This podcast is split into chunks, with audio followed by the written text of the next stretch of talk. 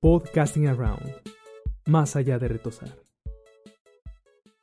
Bojack, cuando te pongas triste, corre hacia adelante y, y, sigue adelante, pase lo que pase. Hay gente en tu vida que intentará detenerte, anclarte, pero no los dejes. No dejes de correr y no mires hacia atrás. No hay nada para ti hacia atrás. Todo lo que existe es lo que está delante.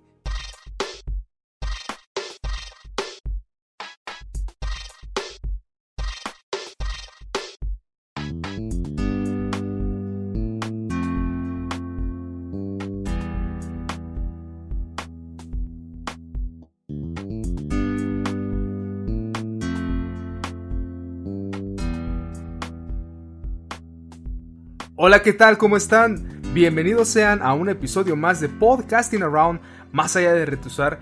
El día de hoy tenemos un episodio muy, muy especial. Estamos cerrando la primera temporada de revisión de la serie de BoJack Horseman y pues también estamos cerrando con esto la primera temporada de este podcast en el que nos hemos dedicado a, a desmenuzar, a platicar uno por uno, uno a uno los episodios de esta maravillosa serie de nuestro caballo animado favorito de Netflix.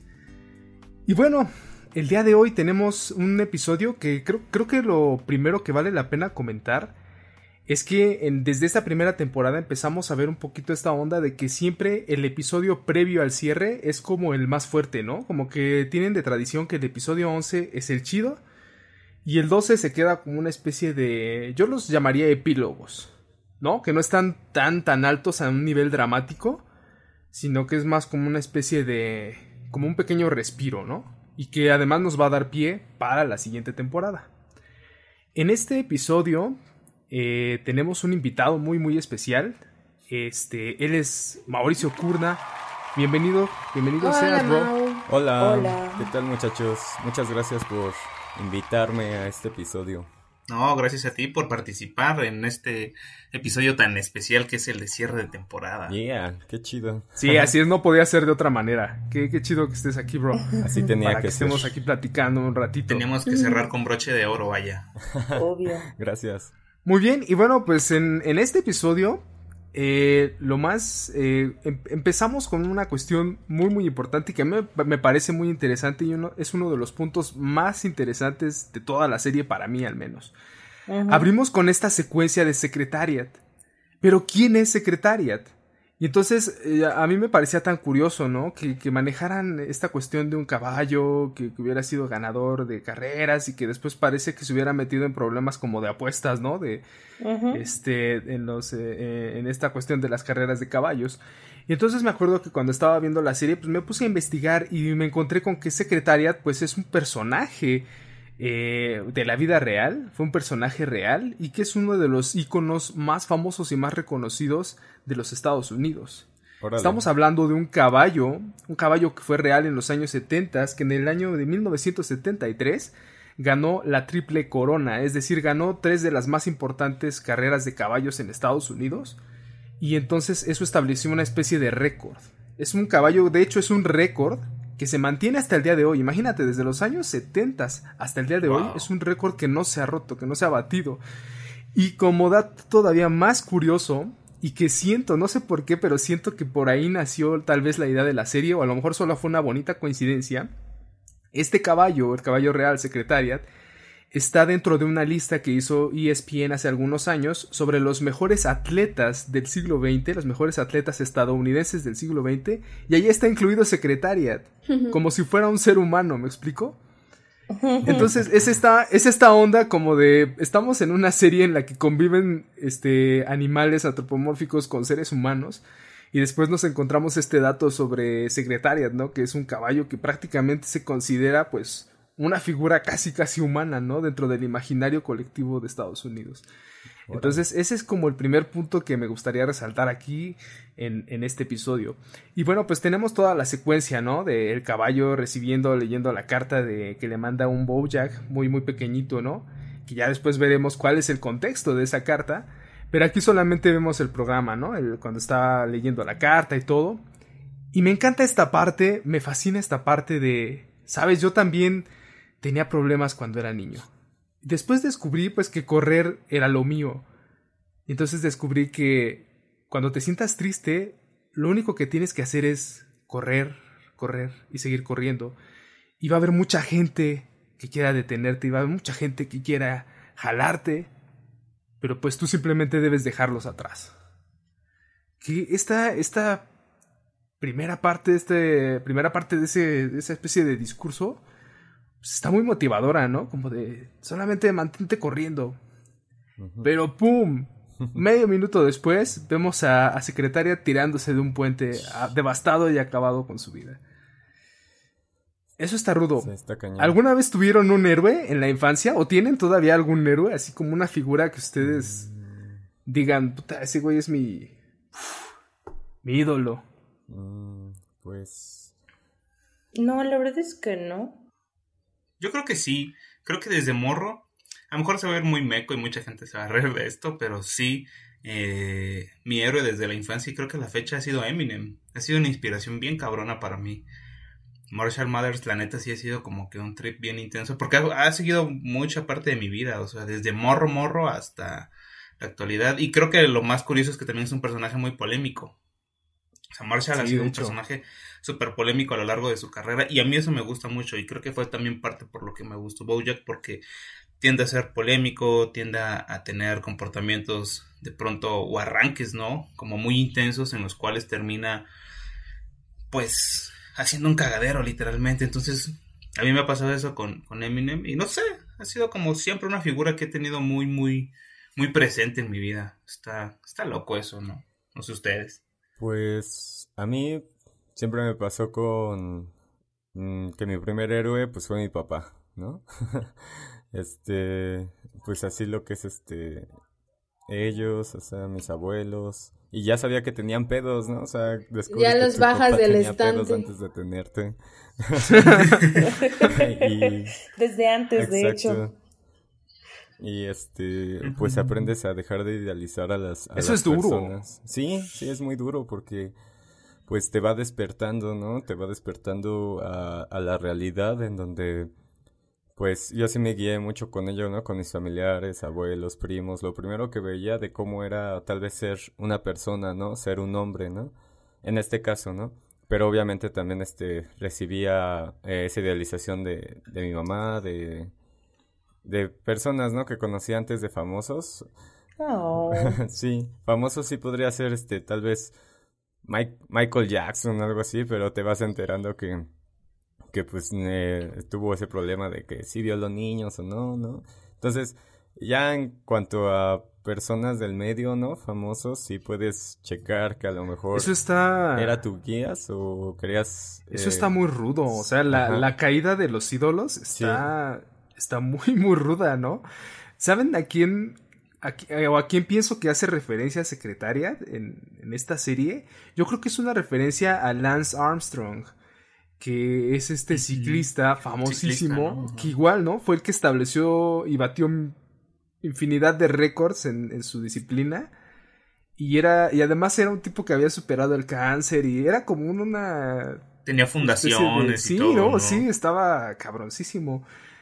Y de repente un día, ¡pum! Resulta que tenía este ondas de dopaje, pero de años. Es decir, que todas esas competencias probablemente las ganó porque pues, se metía cosas este cabrón, ¿no? Entonces, imagínate a cuántas, cuántas, cuántas personas, cuántos niños, cuántos seres humanos inspiró este cabrón. Y resultó que en realidad estaba haciendo trampa. está muy rudo. Está muy, muy rudo. Sí, que se te caiga un ídolo está muy cabrón, ¿no? O sea, que tengas a alguien tan arriba, ya sea tu papá, ya sea tu mamá, sea cualquier figura, que se te caiga hasta... Sí es un golpe, la neta, sí pega en el... En, tu... No sé, en tu autoestima hasta cierto punto. ¿Sí, Ana?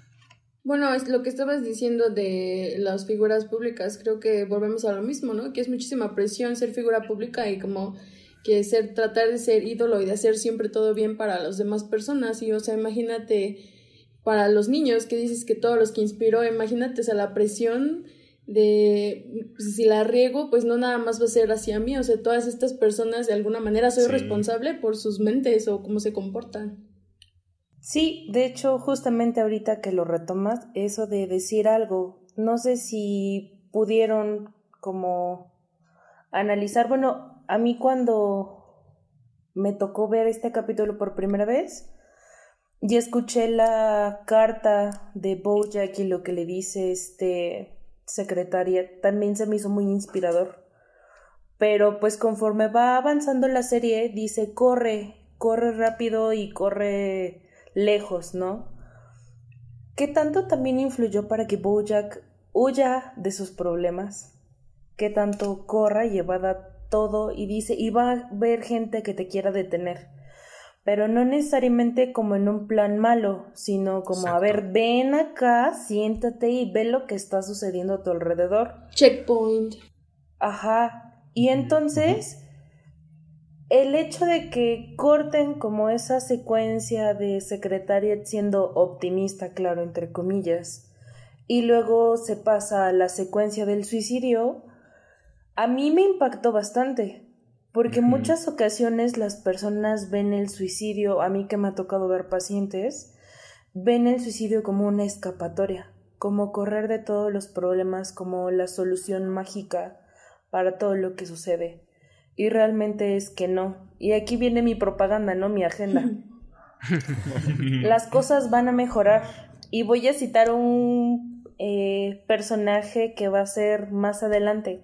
Las cosas van a mejorar. Todo va a salir mejor, pero tienes que hacerlo todos los días. Y esa es la parte dura. Sí. ¿No? Entonces, ahí tenía que sacar ese mensaje. Si alguien de este podcast de, bueno, de nuestros escuchas. Tiene problemas, neta, mándenos un inbox, con mucho gusto los ayudamos porque no están solos Pero y nos por preocupan. supuesto. No, y, y yo personalmente los puedo ayudar. Ya, ahí está. Ah, sí, yo quería mencionarte que, bueno, esto de correr, me acordé mucho de la película de Forrest Gump, en donde se pone a correr y todos, corre, Forrest, corre, ¿no? Y ese güey, Ah, cierto, cierto. ese güey al final, este, pues lo hace, ¿no? Nada más dice, es que yo solo Sí. quería correr, ¿no? Eh, y- Vaya que corrió, ¿eh? Sí. Y es algo como un golpe psicológico demasiado fuerte, ¿no? En donde pues puedes escapar a tus problemas, una válvula de escape, pero pues que- hasta que no arregles el interior y le hagas frente a los problemas no vas a estar bien en ningún lugar, ¿no? Y pues, si, a- si les puedo compartir algo cercano a la, a la, a la muerte, al suicidio, si tuve una y yo me dañé el cuello eh, tratando de colgarme algo así, pero se rompió el cable y sí me causé como un hematoma ¿no? En donde pues tenía tenía una bola, ¿no? Así en, en el, en el cuellito. Se inflamó. Sí, o sea, no no pasó a más, pero sí tuve después de ese golpe muy grande reflexionando en lo que acababa de hacer, en por qué lo hice y en esos momentos no ves nada, ¿saben? Solo es penumbra, solo te encuentras solo, ni siquiera ves a tus familiares, eh, te, te llega un impulso muy grande de solo hacerlo y solo terminar con, con, es- con esto, ¿no? Pero son los golpes necesarios de la vida entre depresión y ansiedad, donde ya después re- eh, agradeces de estar aquí, ¿no? Luego los millennials sí eh, ha- hacen bromas, ¿no? De me quiero morir y todo ese pedo. De eso vivimos los millennials. Sí, pues no está nada chido, ¿no? Pero hacen bromas eh, referente a la muerte, en donde pues creo que nunca han tenido experiencias así como para que No. Hagan chistes sobre ello, ¿no? Y hasta que les pasa es cuando dejan de bromear sobre ello y no es nada bonito, ¿no? No es algo que se los desea a nadie. Y hay que estar al pendientes, ¿no? Porque así es la vida efímera. En un momento estás, pero en otro ya puedes desaparecer. Exacto. Adiós. Entonces, siempre hay que estar como al pendiente de las señales, ¿no? Porque alguien puede parecer que está bien y está sonriendo y tú decías, ay, sí lo vi bien ayer, pero no sabe los problemas que tienen, sus propias batallas y que a lo mejor eh, nadie lo escuchó y no estuvo ahí para, para esa persona en ese momento y por eso lo orilló a hacer eso, ¿no? Siempre les digo a mis amigos, háblame, mándame un mensaje porque pues no me gustaría que estuvieras. Y aquí voy a estar para escucharte y no me gustaría que nadie más le pasara una situación así. Sí, sí, a veces son los chingadazos que necesitas de la vida, ¿no? ¿Sí se puede decir eso? ¿Sí? en este podcast se puede decir lo que en otros podcasts no. Ah, tranquilo. va. Aquí no se.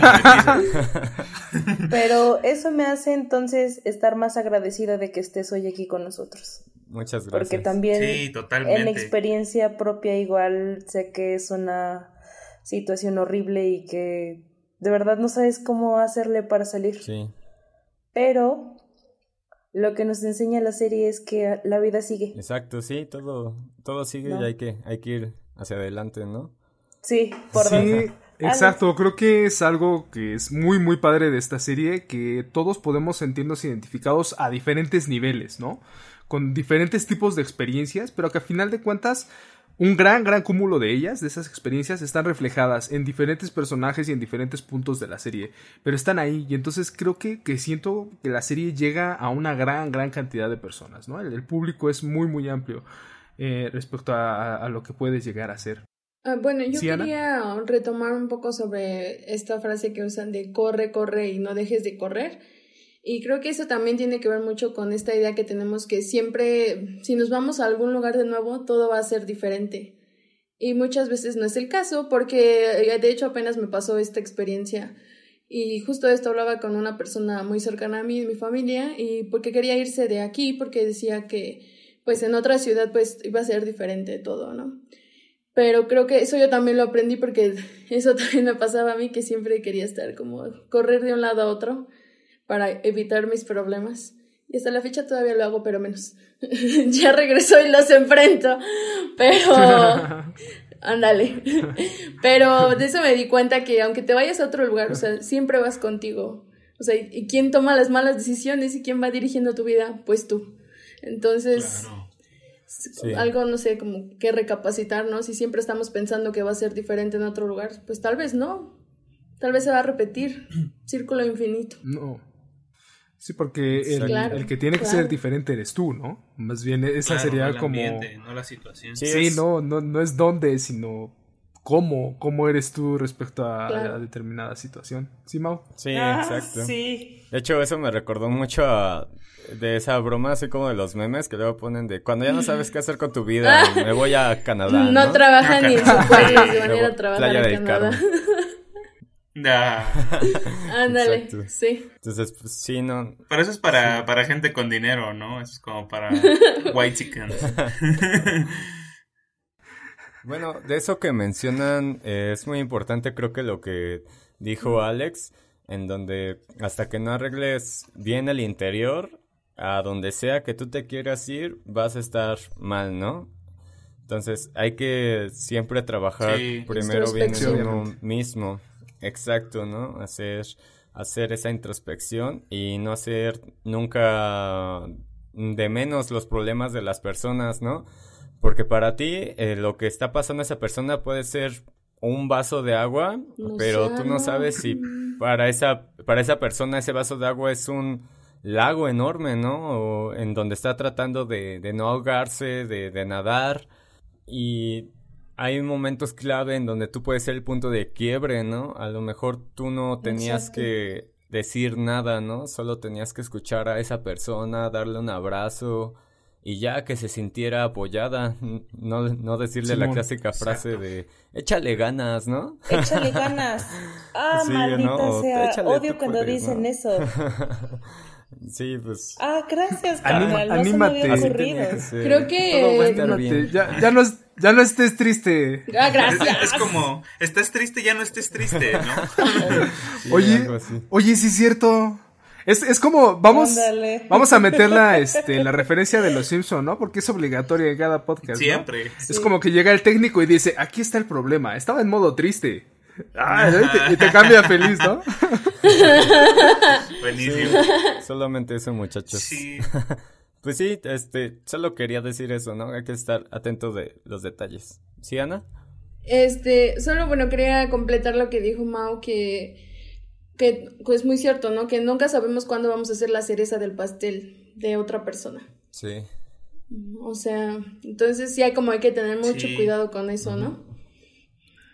O tener empatía. Sí, em, empatía sobre todo. Exacto. A mí me recuerda mucho también esta, como esta referencia y algo que decía Mau muy importante, ¿no? También tenemos una analogía como bien loca que es cuando te estás ahogando, cuando sientes que el agua está llegando a un cierto punto en el que te hundes, ¿no? Y a mí en lo personal, al igual que ustedes, creo que me gusta muchísimo la música. Yo no soy músico, yo no toco instrumentos, ¿no? Pero disfruto muchísimo la música y, recientemente he tenido un contacto muy cañón, por ejemplo, con Mac Miller, que es un, un compositor, rapero y músico estadounidense, que el último álbum que hizo antes de accidentalmente, o no lo sabemos, de morirse, se llamó Swimming, o sea, que era como nadar, ¿no? Y era su analogía más importante, dice, cuando sientas que te ahogas nada, nada sin parar, ¿no? Entonces, es una, como un, algo muy, muy semejante a lo que vimos aquí con, con Bojack, ¿no? Hay muchas, muchos términos, podemos utilizar muchas analogías, pero siempre es el mismo mensaje, ¿no? Tú nada, corre, vuela, arrástrate, pero sigue adelante, ¿no? No te detengas. Exacto. Si, si, y, y, no importa si hay gente que te detenga para bien o para mal, pero sigue adelante, ¿no? Entonces creo que es un mensaje bien importante siempre para todos, ¿no? Siempre hay algo más allá, siempre la vida va a seguir, entonces pues si se sienten mal, ustedes sigan amigos, no, no se estanquen, no se ahoguen en un vaso de agua, no se detengan, sigan corriendo, sigan nadando, lo que quieran, pero vamos adelante, ¿no?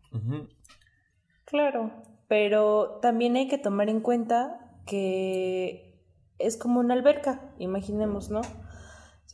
puede ser una alberca pequeña y para un nadador olímpico no es nada, pero para alguien que no sabe nadar es la muerte, ¿no? Entonces hay que también ser empáticos y comprensivos con las herramientas que tiene cada uno de nosotros para poder afrontar las situaciones. Entonces, pues esa parte es importante. Mi casa es su casa.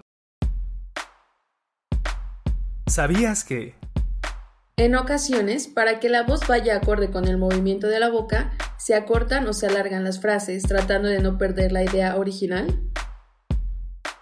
En este episodio vemos a Bojack recibir un globo de oro por su biografía, escrita por Diane. Y el globo de oro por la mejor comedia musical es para Bojack Horseman, mi amigo, por su libro Primero Manso que Bueno.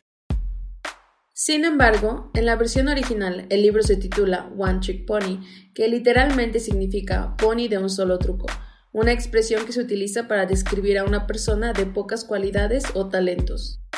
Esta expresión proviene del mundo del circo y era usada para referirse a un acto poco entretenido, pues el caballo solamente sabía hacer un solo truco.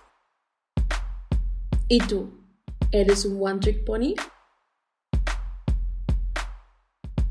Sí, y bueno, después de esta primera secuencia con este con Secretariat, que nos hemos extendido mucho en esto, porque obviamente la secuencia es impactante, ¿no? Ya, ya lo dijimos, viene de una especie de discurso demasiado positivo y de repente lo vemos así como si nada tirándose de un puente.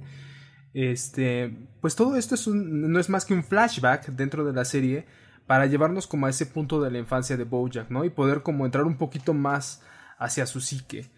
Y después esto nos traen al momento presente, digámoslo así, y estamos en la ceremonia de los globos de oro, ¿no? Donde Bojack este, y, Dayan, de alguna manera también indirectamente, pues ganan un globo de oro, ¿no? Por, por un libro. Y me encanta ese momento porque creo que resume muy bien lo que pasó el, el mes pasado, creo que ya, ya lleva un mes, ¿no?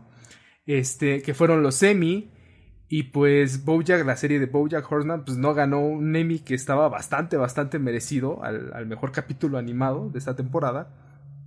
Pero creo que lo resume muy bien en este capítulo. Que es cuando dice, vaya, recibí un globo de oro por un libro. O sea, este, no sé si al menos ustedes ven las películas o las series que premian, ¿no? Creo que ahí está, ahí estaba la crítica ahí está la razón de por qué no ganó ese Emmy, ¿no? Porque Hollywood sabe muy bien este, que esto, que esta serie es una gran, gran crítica también a, a toda esa, a ese montaje hollywoodense. Y, y cómo se sigue sintiendo solo, ¿no? Eh, en, en completo, porque todavía gana ese globo de oro Bojack, pero se da cuenta que pues llega a su casa y no está con nadie, ¿no? A diferencia de sus conocidos que que tienen una persona que los escuche, que los estén apapachando, que están felices, ¿no? Y un premio pues no te está llenando ese vacío existencial, ¿no? Y eso es lo, lo que demuestra ese episodio en esa parte y, y creo que es muy importante saber saber cómo iluminar la oscuridad, ¿no? Eh, otra vez regresando lo de, ya sabes, échale ganas y todo ese pedo. Eh, pues también es como evadir la, la realidad, ¿no? Eh, ahora sí que aprende a estar en, en las situaciones malas, aprende en tu oscuridad lo que mejor puedes iluminar, ¿no? Porque solo las estrellas brillan en la oscuridad y hasta la misma mierda puede utilizarse para. Hasta, hasta la mierda se usa para abono, ¿no? Sí. Para, para, para, hacer para hacer crecer cosas. Sí, pues solamente eso, muchachos. Entonces, hay que darnos la oportunidad de que nos duela, ¿no? O sea, date la oportunidad de que, de que te duela, de sufrirlo, de sacar tus frustraciones, llora, porque si no, todo eso se te puede juntar y va a ser como un olla express, ¿no? Lo puedes, este, sacar en algún otro lado y, y con quien menos eh, debería de serlo, ¿no? Y si entre más lo ignoremos, eh, eh, va a ser peor, ¿no? Entonces, hay que disfrutar el momento de penumbra, el momento de dolor, para que todo eso malo se pueda sacar en algo bueno, ¿no? Hay que, hay que hacerlo consciente. Ana iba a decir algo.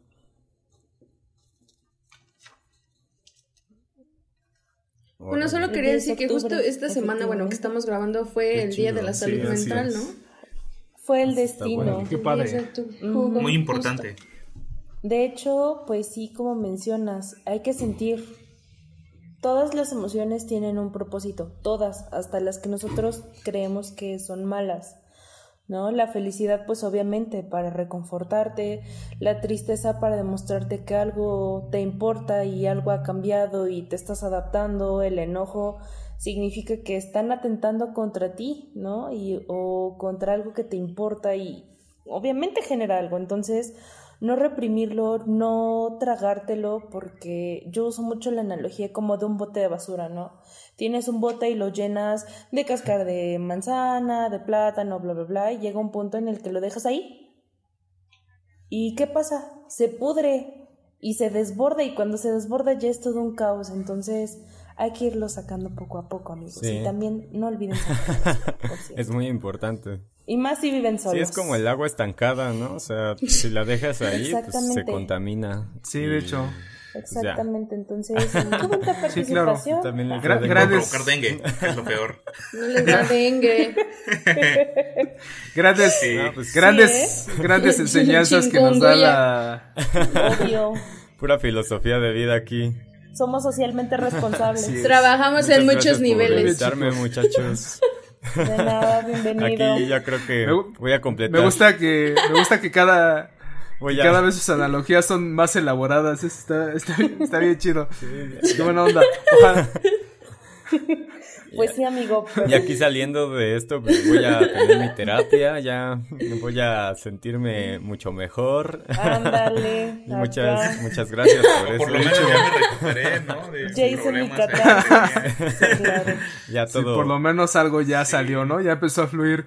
Pero bueno, Ya. retomando, retomando esta parte de que eh, pues las personas a veces no somos felices, porque de hecho también creo que allí hay algo en el que la sociedad juega un papel muy importante, ¿no? Como que a veces también nos sentimos obligados a sentirnos bien por ciertas cosas. Y por ejemplo se lo dice Princess Caroline en este episodio, como de, güey, es la fiesta de tu, ganaste un globo de oro. Si no, si no puedes Eh, ser, si no puedes fe- ser feliz en este momento, con esto, puta, pues no vas a ser feliz nunca. Y deberíamos entender también que pues no es una obligación, o sea, pues sí, gané un globo de oro, pero no estoy obligado a ser feliz y el hecho de no Sí, ser feliz con eso, No pues explica, exacto, que hay algo que no me está llenando y que entonces necesito algo más o lo que realmente necesito no lo he encontrado. Y después eso siento que crea un paralelismo con el personaje de Diane, porque esto le pasa a Bojack, ¿no? El hecho de ganar un globo de oro y que eso no lo llena. Y después vemos a Diane que le llega esta llamada de este tipo que es Sebastian St. Clair.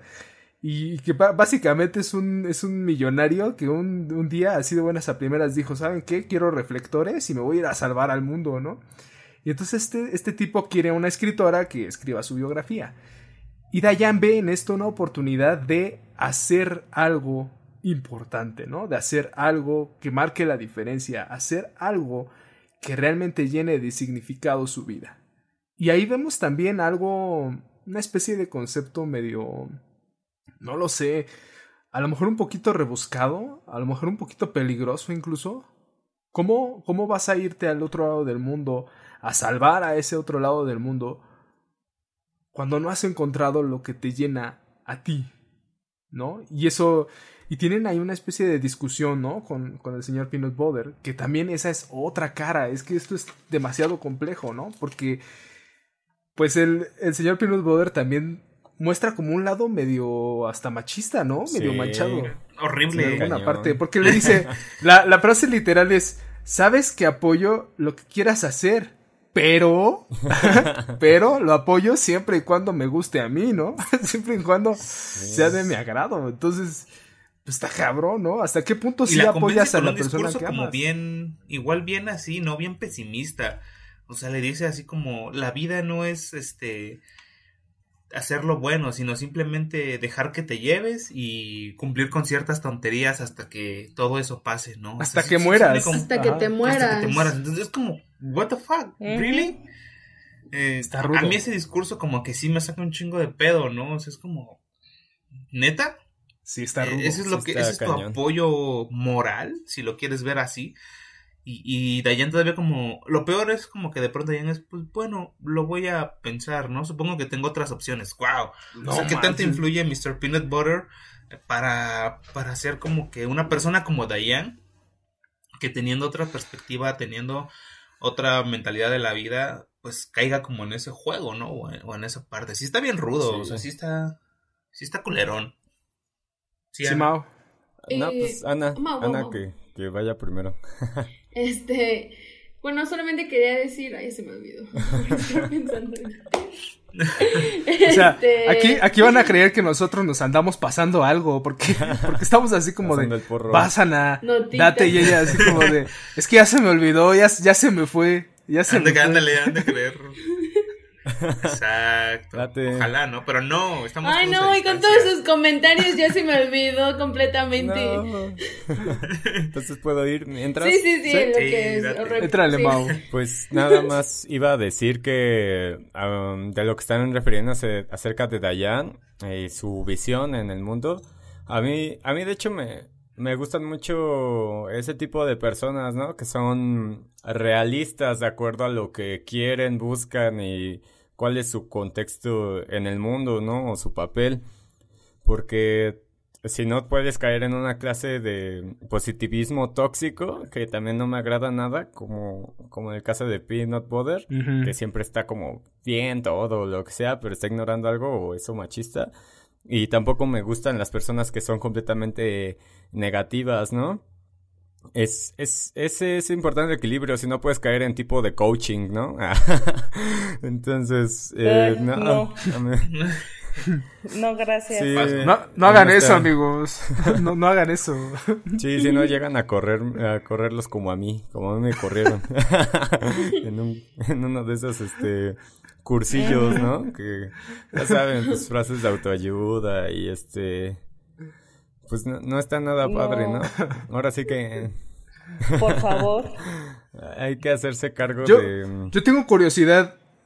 Yo tengo curiosidad. ¿Qué tienes que hacer para que te corran de un coaching? O sea, Está muy Para- cabrón, ¿no? Sí, para que de plano digan, no, no, ¿saben qué? Este güey está muy cabrón. O sea, ya, mejor hay que, Pues, hay que abrirlo. Para no hacerles el cuento largo, muchachos, eh, volteé a ver a todas las personas, les dije que se salieran de esta basura, que no invirtieran su dinero en tonterías, que todo eso que estaban invirtiendo podían aplicarlo en sus sueños, en su negocio y hacerlo realista. No. Entonces, ese cuate, el del que estaba dando el curso, pues ya me volteé a ver bien feo y casi como de vete de aquí No todo. manches. Sí, pues eh, no les...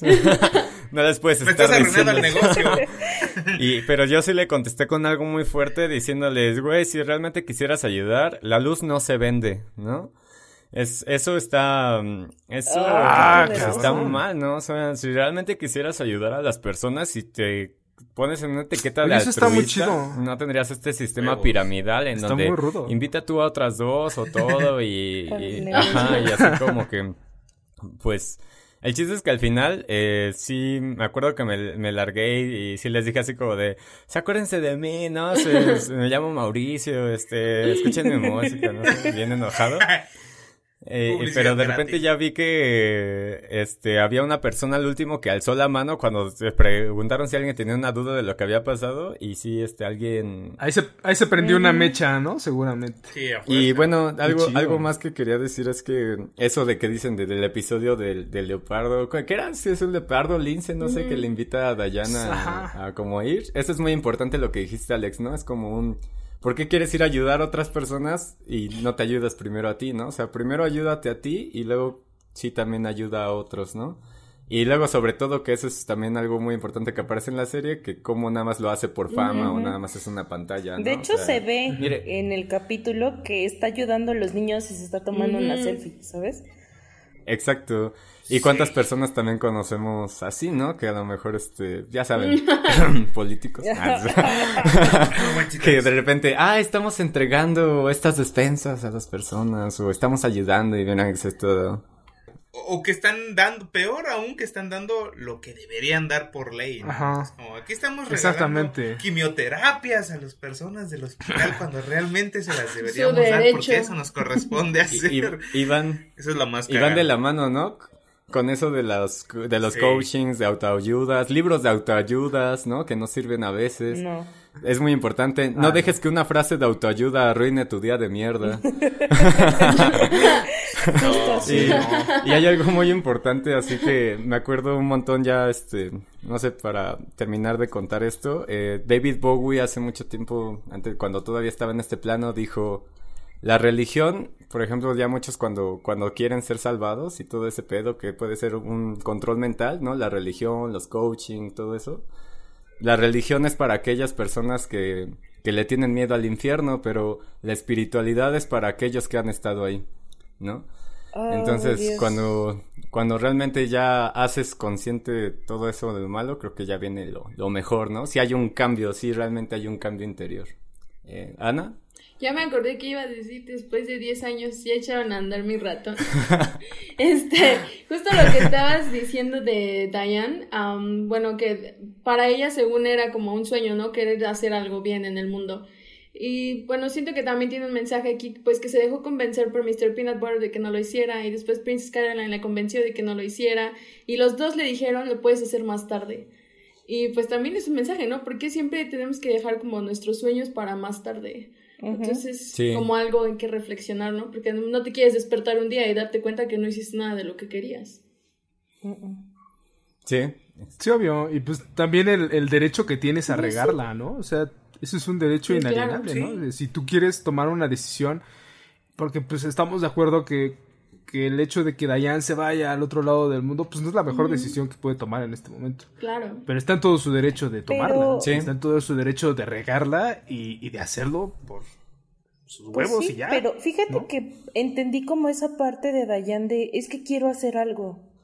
No, ella se mete a la carrera eh, pensando en ayudar a la gente, en concientizar, en hacer un montón de cosas y se encuentra con proyectillos, ¿no? Hace, el, bueno, ni tan proyectillos, pero hace el libro de secretaria, hace el libro de Bojack. ¿Y dónde quedó esa conciencia social, no? Vemos ahí este, su personalidad rebelde intentando generar un cambio y que es parte de su naturaleza. Y entonces dice, bueno, o sea, yo quiero hacer un cambio. Y, ve, y viene este Sebastián Sancler y le dice, es que los niños en Rumania, Chechenia, la, la, la, Checoslovaquia y todos los nombres raros necesitan tu ayuda y necesito que me ayudes a generar conciencia. Y entonces entiendo que en Dayan se despierta como esta luz, esta esperanza de decir, ok, esto es para lo que yo estudié, esto es para lo que yo me quería dedicar, no quedarme en Hollywood, porque ella se siente estancada y se siente fuera de lugar en un ambiente en el que no pertenece, ¿no? Ella viene de, ¿qué es? Chicago, y venía de un barrio bajo, como se ve en el capítulo, bueno, anterior, antepenúltimo, y de repente se encuentra como con toda este, toda esta faramaya, todo este glamour y dice, bueno, yo, esto no es lo mío, quiero hacer algo. Y por eso dice, ¿no? Quiero cagar en un balde. Mi vida, nadie quiere cagar en un balde. Mm, Pero ella sí, ¿no? O sea, quiere sentir esa parte de, de generar algo. Baños secos. Ajá, ugh, horribles, pero ella lo quería, ¿no? Y entiendo esa motivación y que le dijeran, quita ese sueño, ese instinto que tienes de generar algo por esto tan superficial como es una película. ¿No? Que sí va a inspirar a muchas personas, etcétera, pero su papel no era activo. Y es otra vez cambiar y es otra vez otra crítica a toda la industria del espectáculo, ¿no? Venderte superficialidad. Sí. Y Mr. Peanut Butter se le impone y eso me da coraje. Que cada vez vemos más como es, ¿no? Mr. Peanut Butter. Cabrón. Sí, de hecho. De hecho. Sí, cada vez va desen- des- desentrañando como esa personalidad oculta, ¿no? Como AMLO. Ay, no me hagas Como hablar de la 4T, por Ah, favor. Seguimos esperando. Sí. O sea, ustedes lo veían muy bonito. Bueno, uno ustedes, los que nos están oyendo y ustedes los que están escuchando, las personas que creyeron en él lo veían muy bonito al principio y ahora no es tan bonito como pensaban. ¿Y aquí entre nos sí votaron por AMLO? Sí. No, jamás. Sí, yo sé. Sí, yo sí voté No. por AMLO. Yo, sí. voté por el Bronco. Ya estaríamos mochando. Sí, a huevo. ya estaríamos en la carnita asada. es mi ídolo. No mames. Tal vez habría sobrepoblación porque mucha gente ya se habría casado entre primos, pero Probablemente. Muchas. qué bueno también que no votamos por Bronco. Puta, es que si te pones a pensar, te pones a pensar, güey, pues, ¿por quién podíamos votar? Exacto. O sea, Sí, obviamente. Era como Es lo que iba a mencionar, ¿no? Hay que, hay que recordar que pues, todos cabrón. los políticos vienen del mismo... Están cortados con la misma tijera. Entonces, pues no sé, era una por otra, ¿no? Eh, a- a- algo que te- ahorita me hizo recordar, Mitch, eh, quiero contarles, amigos, de una vez que tuve una clase de guitarra con, cuando iba en la universidad.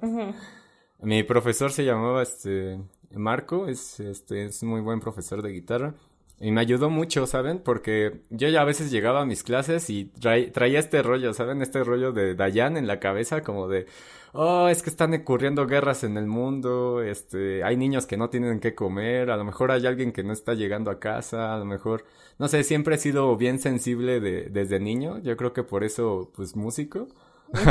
y mi mamá siempre me decía, no, tienes que ser fuerte y no siempre vas a estar llorando por todo, ¿no? Pero siempre me ha afectado mucho el mundo, ¿saben? El, alrededor, ¿no? Lo Ujú. que veo, lo que pasa y todo.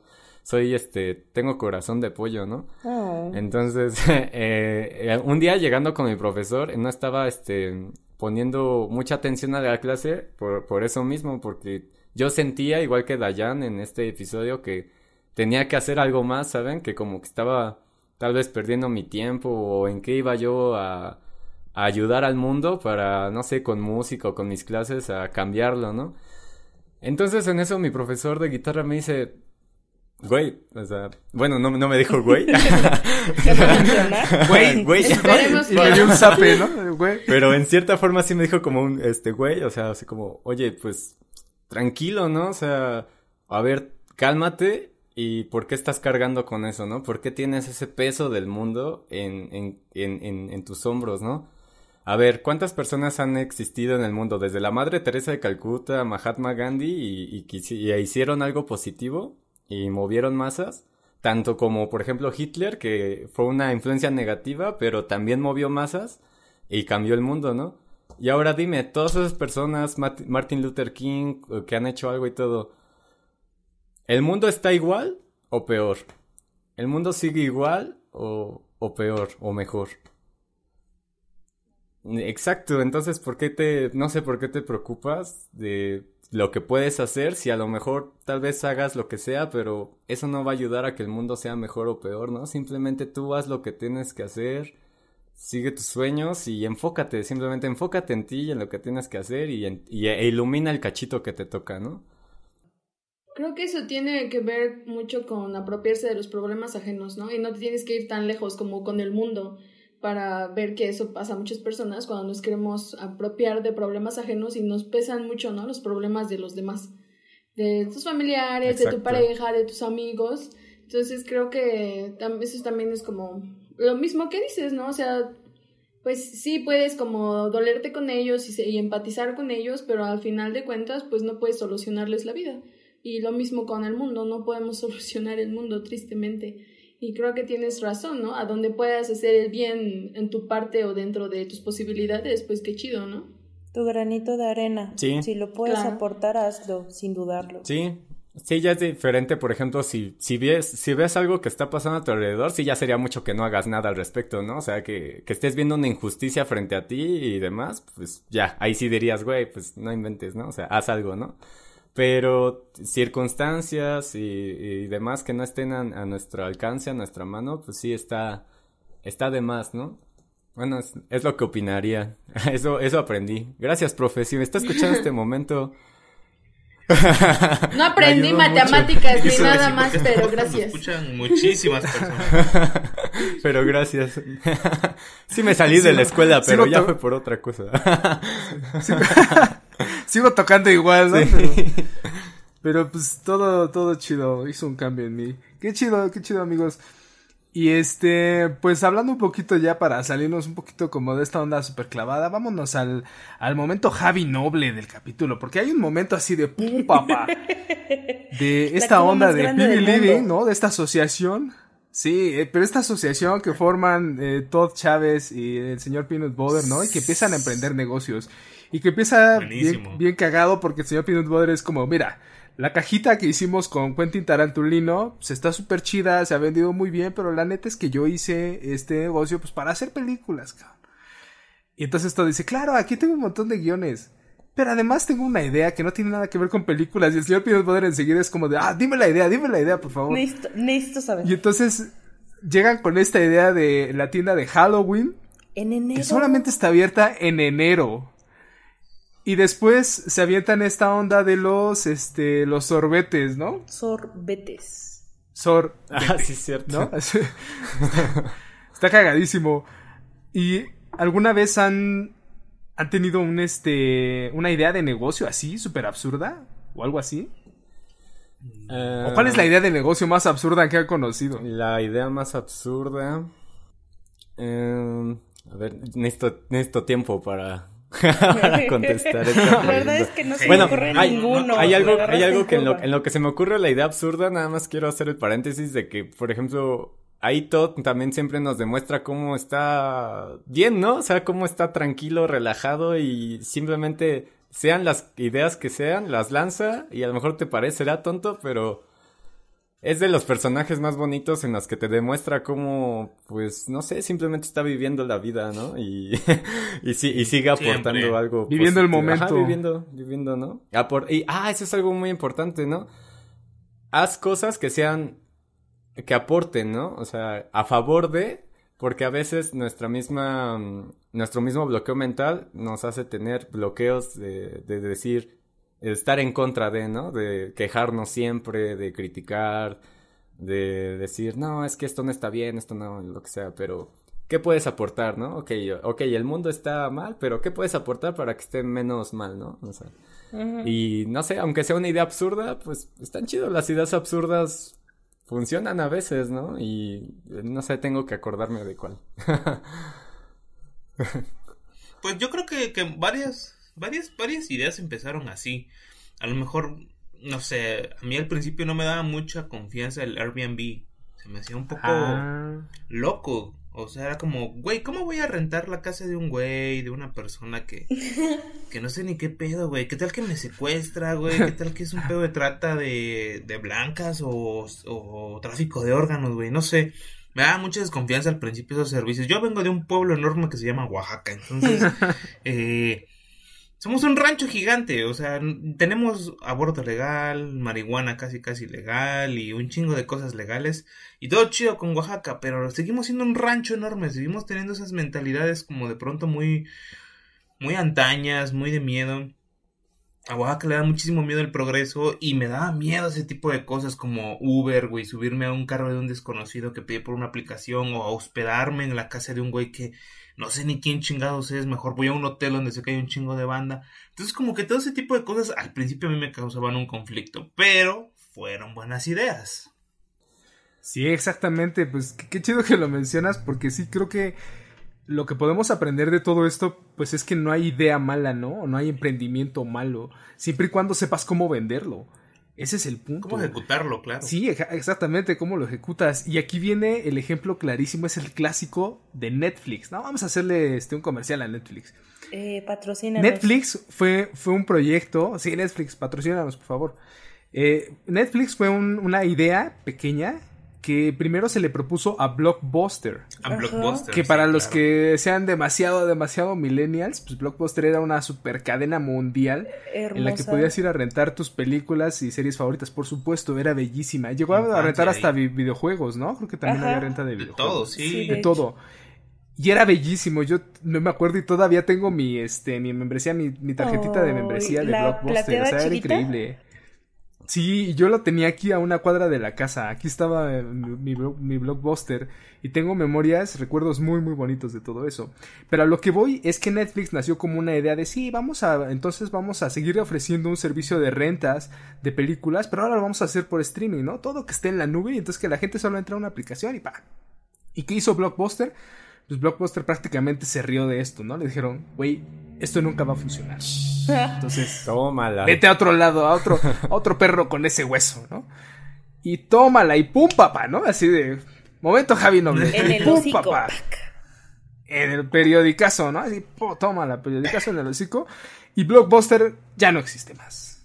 ¿Mm? Tómala. Entonces, un clarísimo ejemplo, sí, exactamente, me gusta lo que dicen Mau y Luis pues sí, no, no hay, no hay idea mala y no, no pienses que las ideas que tienes, por, por muy locas y descabelladas que sean, pues todo está en cómo lo ejecutas, ¿no? Y está en, pues, en no estar escuchando a los demás, ¿no? Los que los demás te digan si es buena idea o no, pues les vale madre, es el que lo está haciendo, pues eres tú.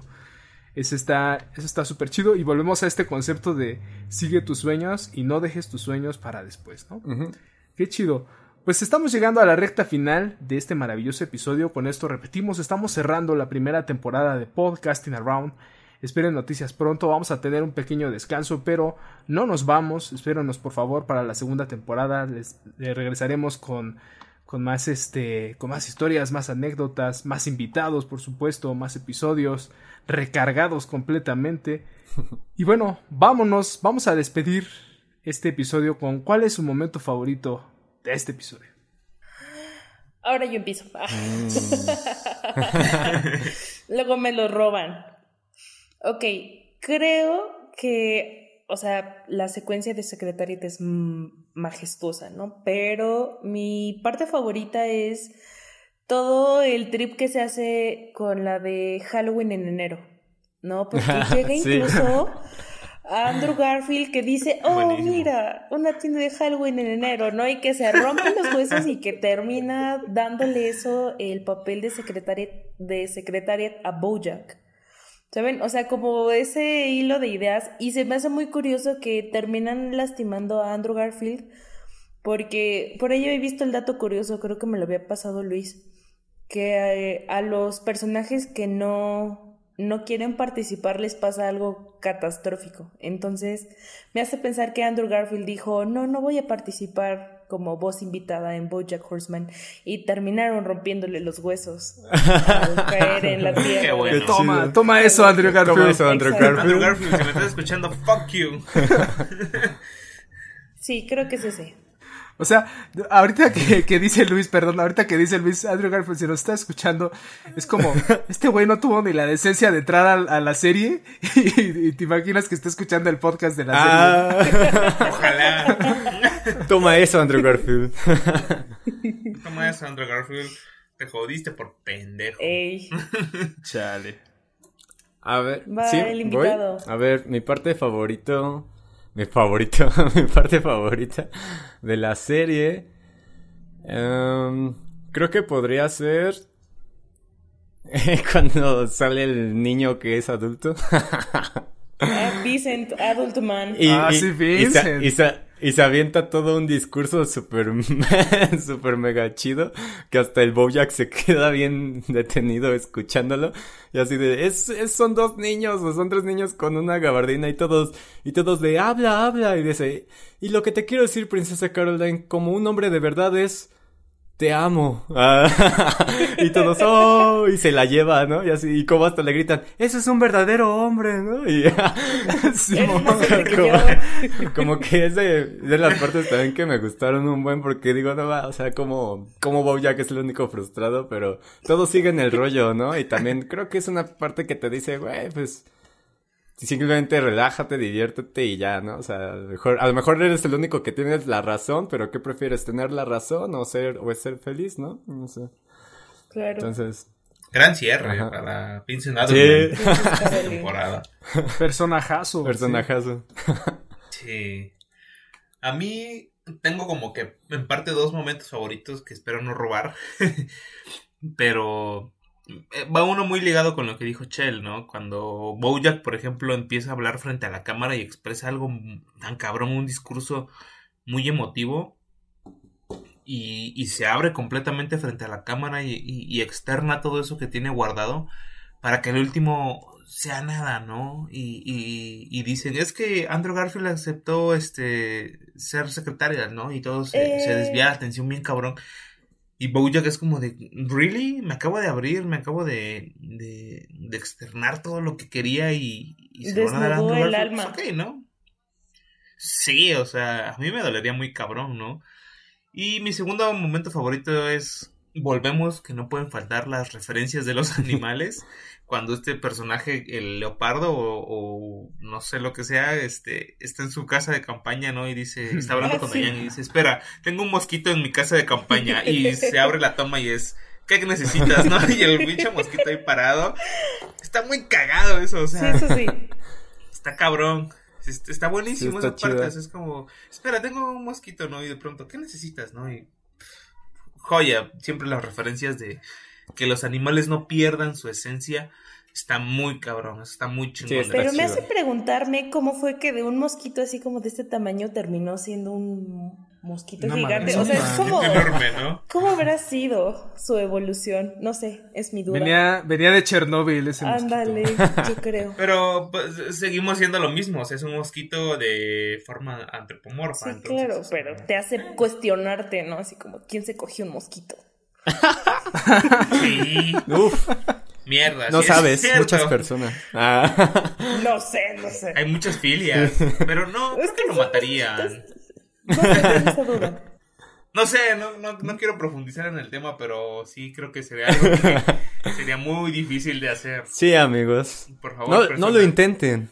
Si nos, sí, si nos están escuchando, digan no a la sofilia. En este podcast decimos no a la sofilia. Por favor. ok. okay. Ana, ¿cuál es, ¿cuál es tu momento favorito? Mi momento favorito es cuando Princess Caroline está en el salón y le llama por teléfono a Diane y le dice este, que se tiene que ir, que se tiene que ir porque este, se tiene que ir a depilar o a cortar los bigotes y después dice, me la paso chocando con paredes por varios días o algo así, pero me veo súper o sexy, ¿no? O algo así. Ah, sí. Y por todo eso de que los gatos tienen el equilibrio y no sé qué para que usan sus bigotes. Y de nuevo, los atributos de, las, de los animales que son los más divertidos. Sí, sí, sí. Vamos, Alex, con tu momento favorito. Mi momento favorito, pues hay, hay muchos. Creo que este episodio está bien medido en momentos eh, graciosos, en momentos de comedia. Está, está muy bien medido. Creo que este es un episodio muy bien planeado, muy bien aterrizado. Y a lo mejor eso es lo que hace que no sea tan explosivo como el episodio 11, ¿no? Que en el episodio 11 pues, es cuando vimos esta secuencia de, de todas las drogas y el super viaje así megalicérgico que se avienta Bojack, ¿no? Entonces este capítulo de alguna manera se siente más como un, este... Como lo que pasa después del orgasmo, ¿no? Ya te recuestas y ahí te, te alivianas, ¿no? Vámonos. Eh, pero mi secuencia favorita de este episodio pues es la de inicio, porque creo que resume muy muy bien lo que es la serie. Está súper equilibrada esa secuencia. Entramos con un secretariat y este y empieza la secuencia de esta onda de que empieza a leer la carta de Bojack y a la mitad de la carta que además es profunda pues hay un momento gracioso, ¿no? Que es cuando le dice, eh, ¿entendiste que dije carrera? Porque tú eres un caballo y yo soy un caballo y bueno, por eso estoy diciendo carrera, porque los dos somos caballos, ¿lo entendiste? ¿Lo entendiste? Y ese momento es así cagadísimo, ¿no? Súper gracioso. Que te muestra la inseguridad Este- de Bojack. Sí, obviamente, obviamente. Pero además, ¿sabes qué siento? Que también nos demuestra de dónde viene ese humor ácido y un poco negro que, que tiene Bojack. Porque, pues, secretaria contesta así, ¿no? Como muy, muy campechano, así como de, ah, debería contestarle que sí entendí ¿no? Como ese, esa especie de sarcasmo, creo que eso es algo que después vemos en Bojack y que probablemente viene de ahí. Y después viene este momento súper profundo, ¿no? Que es de, es que pues cuando te sientas triste, corre, corre, corre y sigue corriendo. Súper profundo, momento increíble. Y corte, tenemos a Secretariat con la radio de fondo explicando por qué está ahí. Eso es increíble, ¿no? O sea, lo que te muestran en segundos. En segundos te dicen por qué está en ese puente y está a punto de tirarse. Y venimos de una secuencia en la que dice que él lo, lo único que, que, quería hacer era correr, ¿no? Correr, correr, correr. Entonces se tira del puente y es un momento impactante. O sea, es, es increíble eso, cómo se tira del puente. Y acto seguido hacen un chiste súper oscuro sobre eso, ¿no? Que es la radio diciendo, y en otras noticias, un imbécil dejó su carro estacionado sí, y se aventó, ¿no? se aventó. Entonces, no manches, eso, esa, toda esa secuencia, la primera secuencia de secretaria, es mi momento favorito de este episodio. Es increíble, es impresionante lo que hacen ahí. Volvemos a lo mismo, nos demuestra el amor que tienen los guionistas, los animadores, en esta serie. Eh, nos demuestra la, la, calidad y todos los niveles que tiene esta serie. Nada más en esa pequeña secuencia ya vimos como cinco niveles, ¿no? Así, cabroncísimos. Entonces, pues para cerrar este, esta primera temporada, les recomendamos mucho, si no han visto Bojack Horseman, por favor, denle una oportunidad. Se va poniendo cada vez mejor. Vamos a, a ver que nos lleva a lugares, eh, tal vez no desconocidos, pero sí insospechados, ¿no? Nos va a llegar a, nos va a llevar a, sitios demasiado, demasiado profundos de la condición humana y animal también en este caso. Entonces, pues muchísimas gracias por escucharnos. Recuerden seguirnos en todas nuestras redes sociales. Estamos en Facebook e Instagram como Podcasting Around. Y también nos encuentran en plataformas como Apple Podcast, Google Podcast, eh, Spotify, Anchor y etcétera. Y muchas más. Creo que, creo que Mitch quería decir algo más todavía. Sí, para cerrar la temporada, pues pienso que es como la secuencia final del capítulo. Al final todos están felices, ¿no? Realmente Princess Caroline eh, o Caroline, sigo sin saber cómo se pronuncia en español, eh, Diane, Mr. Peanut Butter e incluso Bojack se siente tranquilo consigo mismo y su premio de Globo de Oro. Entonces, así nos sentimos nosotros al terminar esta temporada también. ¿Cómo no? Sí, lo logramos. Pensamos que, bueno, yo en lo personal pensé que no llegaríamos a terminar más de cinco capítulos porque dejo, no, no por ustedes, sino por mí, porque siempre dejo proyectos y este es el primer pues. proyecto en el que termino una temporada salgo en todos los episodios, no me desaparezco. Y espérennos en la segunda temporada porque vamos a regresar recargados ¿eh? en otro nivel. No, no, no sé si ustedes tengan una idea, pero yo ya tengo muchas ideas para regresar en el segundo episodio, así que no esperen al mismo Luis de este episodio, porque Luis del digo, del, de la segunda temporada va a regresar totalmente recargado. ¿eh? si, ya, le estaban agarrando cariño, ya olvídense de eso. Sí, no, olvídense de ese Luis, y aquí ya ya me desahogué, ya hablé. No, espérense en el segundo, en la segunda temporada va a ser otro nivel, entonces quiero que nos sigan escuchando, queremos polémica, queremos, no tenemos, no monetizamos, entonces queremos no monetizamos. Mal. Patrocínanos Netflix, ya pagan. Voy a pedir muchos patrocinios en la segunda temporada a ver si alguna marca se atreve. algo tendremos que hacer, algo tendremos que hacer. Pues solo quiero agradecerles muchachos, que, qué chido, gracias por invitarme. Igual este, los invito a escuchar este, las canciones de, de los proyectos que estamos haciendo en el estudio y de, de mi música también. Entonces, de, ahí vienen muchas cosas de esto que estamos hablando porque la música también es, es una gran catarsis y es lo que me salvó la vida. Entonces, este. Siempre. Pues gracias. Siempre, Gracias, muchachos. Gracias, este, por la invitación. Gracias, Mau. Y también gracias a ti. Continúen, este, escuchando este podcast porque está muy chido con estos muchachos. Y pues sí, hay que invitar también a ver la serie porque está cargado de, de muchas cosas que te hacen reflexionar de la vida. Y sí, ¿eh? Sale. Muchas gracias a todos por esta primera temporada. Yeah, gracias.